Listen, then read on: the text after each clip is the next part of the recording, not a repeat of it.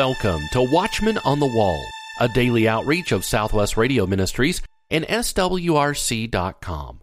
God is still on the throne, and prayer changes things. Today, we conclude our series on the rise of the one world mind with staff evangelist Josh Davis. Watchman on the Wall has resources that keep you informed and deepen your knowledge of Bible prophecy. We have two outstanding resources for you to consider today that will keep you informed and deepen your knowledge of Bible prophecy. First is our Prophecy in the News magazine. Prophecy in the News magazine equips you with useful articles and insight written from a biblical perspective and always encourages you to keep looking up. Another outstanding resource is the book What's Next by Dr. Kenneth Hill.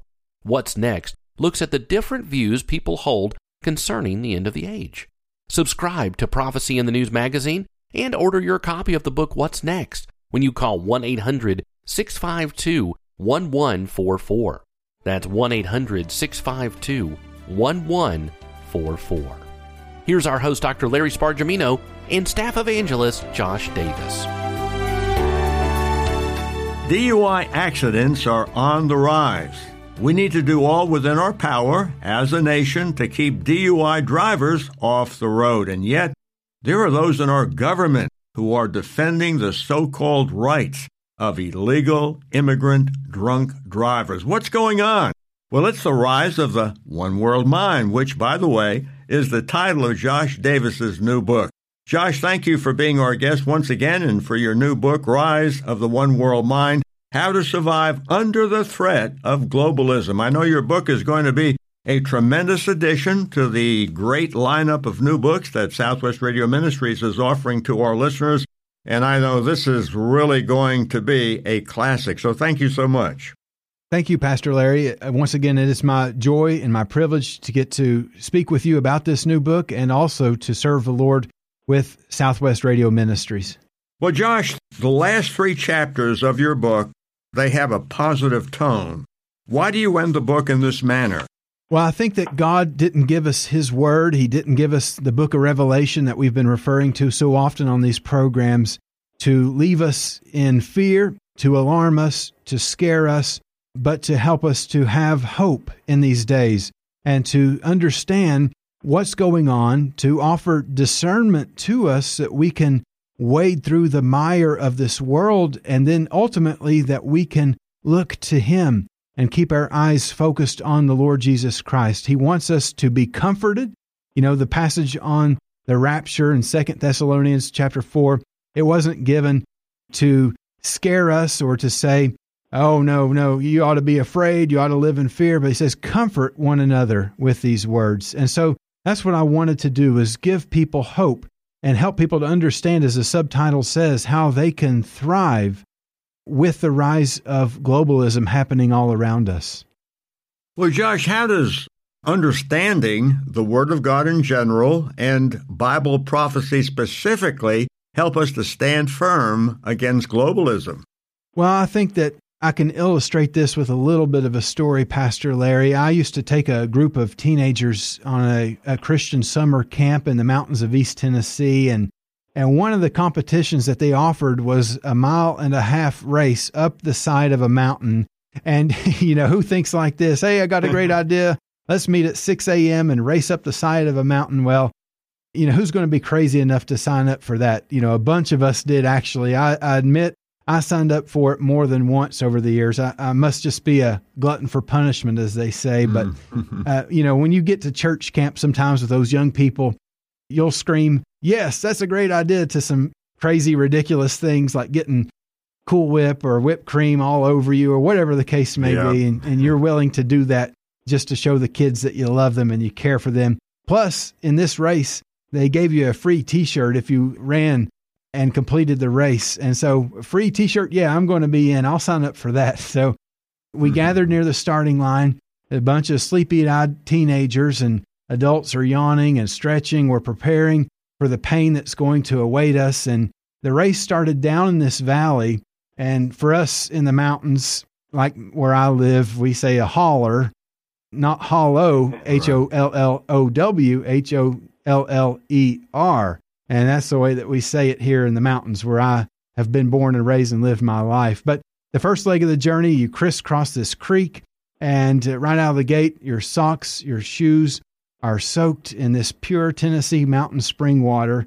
And that sounds so delightful, doesn't it? But I, I can tell you it's not. Wet socks and muddy shoes are not prime for when you're about to run about two miles up the side of this mountain. And so a few of us, as we come over this creek and jump over some logs, there were some honeybees that had lodged in those logs and they jumped out of there and began to sting my ankles. And doesn't that sound delicious? The pure Tennessee mountain honey right out of this log. No, it's not. You know, you got wet shoes, wet feet, bees are stinging you on the legs. I've not even started climbing the side of this mountain in this race, and my ankles are itching with bee stings. My socks and shoes are soaking wet, got mud and dirt and, and all kinds of things all over me. Why did I sign up for this? I could still be laying in the bed getting a few more hours of sleep.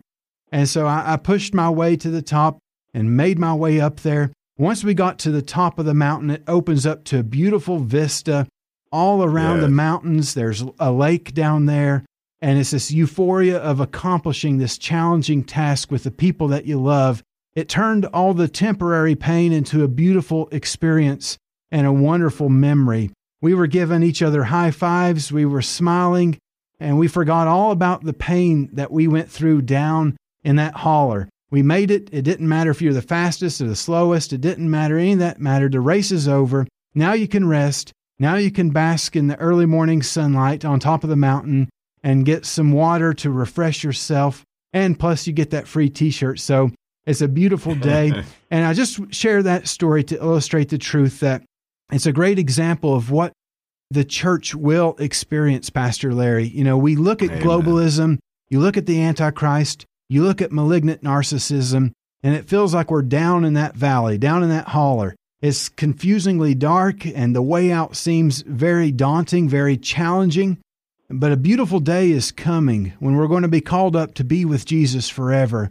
And until that day comes, we have God to guide us safely through the miry course that we're on, one step at a time. So the darkness, the mud, the bee stings, all that's going to be forgotten as the beautiful eternal day begins. And the Bible describes the powerful truths that give us hope and give us the right perspective we need to live during these perilous times.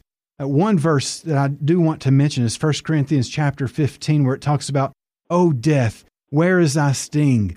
O grave, where is thy victory? The sting of death is sin, the strength of sin is a law. But thanks be to God, which giveth us the victory through our Lord Jesus Christ. The very next verse encourages us, Therefore, my beloved brethren, be you steadfast, unmovable, always abounding in the work of the Lord, for as much as you know your labor is not in vain in the Lord. And so I think if there's any verse that tells us how we should live in these perilous times, that is it.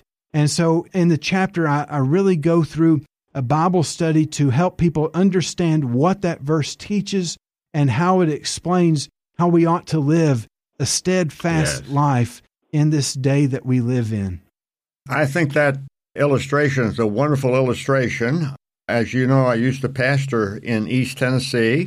Our church and two or three other Baptist churches, we used to take kids to uh, Western North Carolina and I don't know if you remember the movie Last of the Mohegans. There's a big battle on a ledge way up in the Pisgah National Forest. And we used to go hiking around there and we'd climb, and it was really a narrow trail and so forth. When we got to the top, we had a Bible study. And that's exactly what kind of a picture you painted to, to have all these precious young people who were just huffing and puffing. And I was a lot younger then. I was still huffing and puffing to get the word out to share, to have testimony. That's a, a brief glimpse of what we will see. And I just uh, thank you so much for that illustration. But what should we do until the rapture occurs? How could we stand against such an enormous onslaught? And, and of course, in your book, you've really been quite frank about, about the danger. Yes, yeah, I am quite frank about the danger, but I also want to be very hopeful and very intentional uh, on how God's word can equip us can prepare us for these times. 2 Timothy chapter 3 verse 16 and 17 tells us that we can be well equipped. And that's one of the reasons God gave us his word is to give us what we need to stand strong in these perilous times that we live in. And scripture is replete with examples and admonitions from God to fear not. And I've got a whole section in the book that talks about fear and how fear can really creep into the life, the mind, the heart of the Christian. There's hardly a week yes. that goes by, Pastor Larry, that I don't talk with somebody who is fearful about what's happening in our world. Right. It may be something going on in their personal life that they're scared about. It may be the rise of globalism and these kinds of things that we're seeing happening in America and how America is drifting further and further and further away from the Lord. Good Christians, good Bible believing Christians are legitimately scared when they look at what is happening today. And I, that's why I put in a whole section in the book on fear not. And I just walk through many, many verses of scripture that tell us, do not be afraid. And I love these verses. These are things that I like to come back to and remind myself of who God is and why we don't have to be afraid. Deuteronomy 31 6 Be strong and of a good courage, fear not, nor be afraid of them. For the Lord thy God, he it is that doth go with thee. He will not fail thee, nor forsake thee. On and on and on it goes all throughout Scripture. Isaiah 41, verse 10 is one of my favorites. Fear thou not, for I am with thee. Be not dismayed, for I am thy God. I will strengthen thee, yea, I will help thee. Yea, I will uphold thee with the right hand of my righteousness. I know we're faced with uncertain times, but God knows exactly what's going to happen.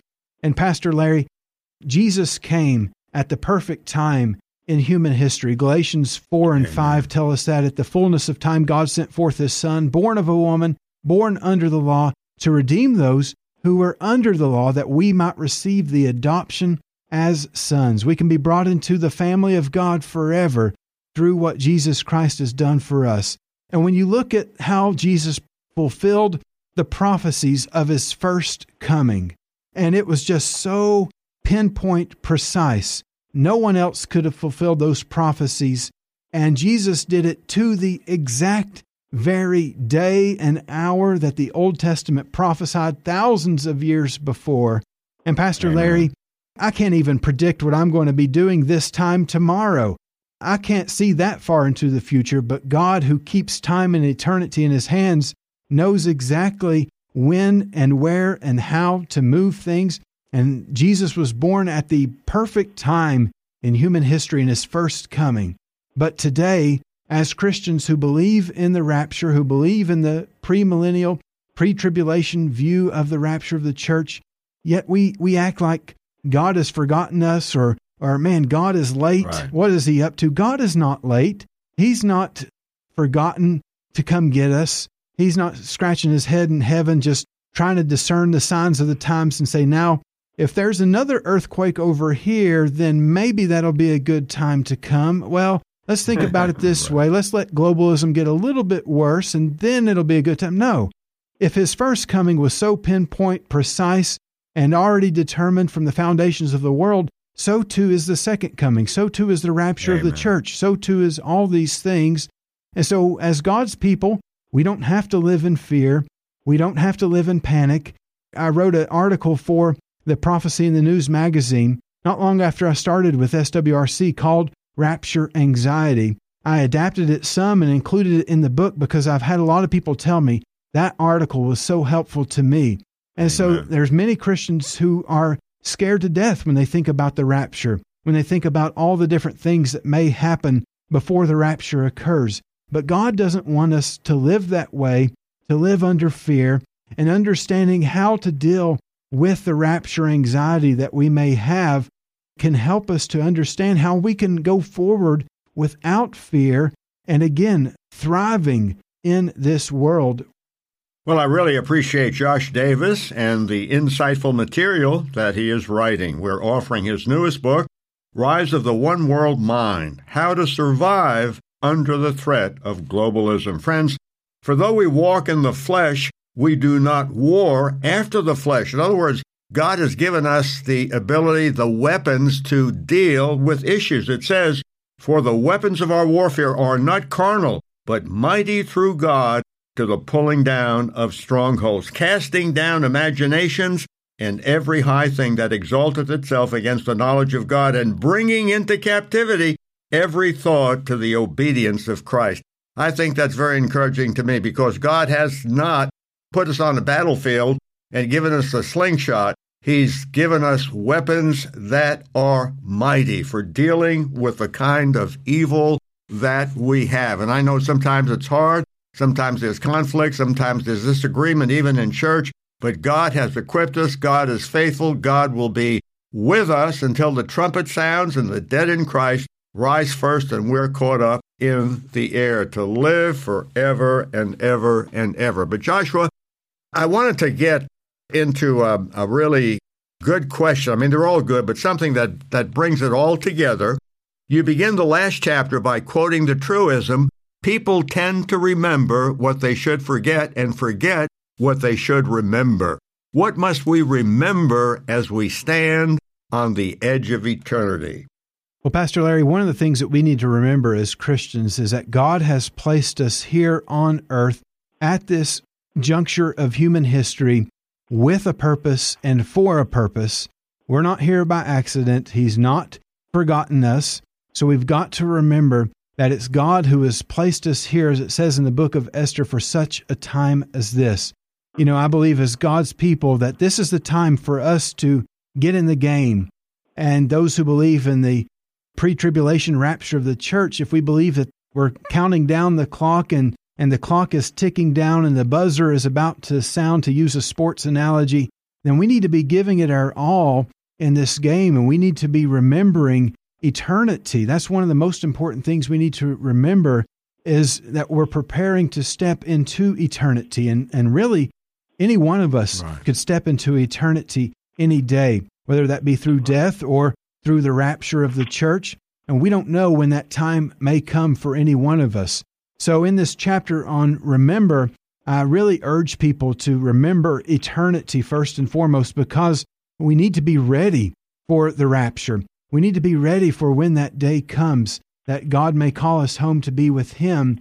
And if people are not saved, if people do not know Jesus as their Savior, right now is the time to receive Him. Right now is the day to call upon Him, to ask Him to forgive you of your sins, to ask Him to cleanse you, and to be your Savior. You know, Jesus died on the cross and He gave His life, and He didn't stay dead. He rose again the third day with a new kind of life that will never end, and He's offered to give us that new kind of life to replace what we have, our sinful debt. Right. And Jesus wants to take those sins away from us. And so that's right. the very first thing. If anyone listening does not know Jesus as their Savior, my goal, my hope through this book and through what I'm saying to you right now, dear friend, is that you would consider eternity. You would consider where you're going to spend eternity. And we move on from there in the book and explore some other things that's important for us to remember. And we need to remember First, we need to remember eternity, but also beyond that, we need to remember heaven.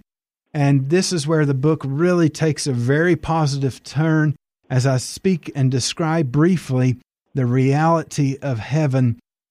And think about how Jesus revealed heaven to his 12 disciples, Pastor Larry. They were overwhelmed. They were in ministry with Jesus for three years, full time, and everything that they had been working so hard for seemed to be unraveling before their very eyes. They ate what's now called the Last Supper, and Jesus reminded them that his death is coming soon, especially in John chapter 13. And so, as that evening continued, Satan, I mean, the Bible tells us that it was actually the devil himself, Satan, entered into Judas Iscariot in a devilish attempt to conquer Jesus once and for all. And it seems like this plan right. of Jesus is falling apart at the seams. And when we right. discuss death, that brings feelings of sadness, loneliness, finality to it all. And Jesus' followers long to be with him. And they were asking him, What do you mean you're going away? What do you mean you're going to die? What are you trying to, to tell us? And Jesus begins to explain these things to them. But as he begins John chapter 14, he says, Let not your heart be troubled. You believe in God, believe also in me. So Jesus instructs them not to allow their emotions Amen. to cause them to forget their proper perspective. And they could be Amen. easily overwhelmed with grief. They could be confused to the point that they would give up, they would throw in the towel, they would walk away. But Jesus moved beyond the what to avoid and Yes. instructed them on what to do. Believe in God, believe Yeah. also in me. And then he begins to develop for them what heaven will be like. And he says, I'm going to prepare a place for you. And he revealed that this temporary separation isn't going to be the end of the story. In my father's house are many mansions. If it were not so, I would have told you, I go to prepare a place for you. And of course, sometimes people get the false notion that heaven is some kind of ethereal skyscraper Yeah. or it's a land filled with these castles and Victorian mansions. Jesus is wanting them to know that he was going to prepare a place for them in his Father's house. He's calling them to remember a person, not a place. Yes. In other words, a who, not a what. And so the greatest part about heaven is not what is there, but it's who is there. And for the Christian, we get to experience that reality of heaven. And it's not just a fanciful dream that we have of one day out there somewhere. No, it's a real place prepared for a real people, and we will get to be there with God forever and forever and forever in that beautiful place called heaven. There's many other scriptures that outline the beauty of heaven and the magnificence of it. And uh, how do we get to heaven? Well, Titus chapter 3 tells us that, Pastor Larry, not by works of righteousness that we have done, but according to his mercy, he saved us by the washing of regeneration, the renewing of the Holy Ghost that he shed on us abundantly through Jesus Christ our Savior. That being justified by his grace, we should be made heirs according to the hope of eternal life. You know, we have hope as God's people, and that's what I want to leave people with is that there's a bright, bright future for the child of God. Uh, we're not going to be here for the system of the Antichrist. We're not going to be here to see the mark of the beast come on the scene. And the whole picture of Revelation 13 is for that future great tribulation period. We're not going to be here. We're- The church is going to be raptured up before that happens, and we're going to get to be with the Lord forever. And Revelation 21 and 22, I recommend anyone who's struggling with hope, struggling with looking down Right. at the mud that we're in right now, read Revelation 21, 22, and you'll see how that Satan Yes. and evil are quarantined forever in the lake of fire. The new heaven, the new earth comes onto the scene, and we see that come down as it says in Revelation 21 I saw a new heaven and a new earth, for the first heaven and the first earth were passed away. There was no more sea, and I, John, saw the holy city, the new Jerusalem, coming down from God out of heaven, prepared as a bride adorned for her husband. A beautiful, beautiful passage of scripture that describes that for us. So we need to remember eternity. We need to remember heaven. But most of all, Pastor Larry, we need to remember Jesus. Again, the greatest part of heaven is not what, but it's who. It's Jesus that we need to keep our eyes fixed on. As I give my one world update that I do here on Watchman on the Wall radio, I often end by quoting Jesus and quoting one of the verses that he left his followers with Luke chapter 21, verse 28. And when these things begin to come to pass, then look up and lift up your heads, for your redemption draweth nigh. This is not the time for the followers of Jesus to hang their heads and to hide. We don't have to fearfully peek through the blinds saying, What's going on in the world? Oh no, what are we going to do? If anyone in this world ought to be happy, ought to be grateful, ought to be joyful, it's the true church. Our greatest moments are just ahead. And since Jesus is our Savior, the victory is already ours right now. We can go forward in faith in the face of all the rising one world system. Again, I just echo Amen. the words of Jesus Look up, lift up your heads, for your redemption draweth nigh. That's all good advice. And I remember what you said a few minutes ago the words of Haman to Esther for such a time as this. I think this is a time of, of great opportunity. I think a lot of people are asking questions. A lot of people want to know the truth. I see people getting saved. I see good things happening. So I agree with you, and I thank you for these last three chapters.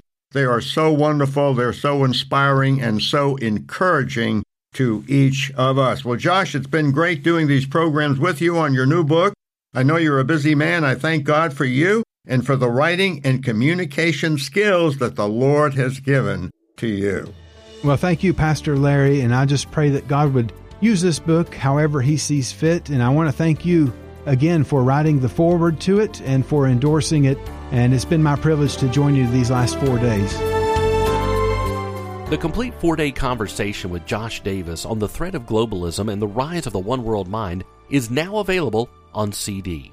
Order your copy when you call 1 800 652 1144. Thousands of years ago, the Bible prophesied the Antichrist global agenda for the end times. The prophesied one world government, economy, and worship mindsets are taking root across the world. The stage is being set for the biblical end time scenario. Rise of the One World Mind, the brand new book by Josh Davis, will equip you and show you how to thrive under this threat of globalism. Unmasking the agendas at work in our world seems intimidating. Fear threatens us into silent submission. Guilt trips trick our emotions to get on board with the global agenda. However, we do not need to be scared or intimidated. More than merely listing the problems with the one world mind, this brand new book seeks to offer real solutions. This is not the time to go into hiding. Rather, this is the time to stand boldly upon God's truth. Some of the solutions offered in Rise of the One World Mind include understanding how the one world mindset is rising, discovering God's blueprint for conquering this mindset in your personal life, being ready for eternity, being equipped for battle, standing strong as a faithful watchman on the wall, and focusing on Jesus. Rise of the One World Mind by Josh Davis. Order your copy today when you call 1 800 652 1144. You can also order on our website, swrc.com. Rise of the One World Mind is an excellent resource for Sunday school classes, small groups, and personal study. Rise of the One World Mind by Josh Davis. 1 800 652 1144. Will you succumb to the One World Mind, or will you stand out as a beacon of light in the darkness? Order your copy of Rise of the One World Mind today. 1 800 652 1144. Tomorrow, Pastor Doug Stauffer will examine an alarming and dangerous movement sweeping across the church. Be sure to tune in on your favorite radio station by downloading our SWRC mobile app or by subscribing to our daily Watchman on the Wall podcast. Watchman on the Wall is a production of Southwest Radio Ministries and is supported by faithful listeners like you. Visit swrc.com.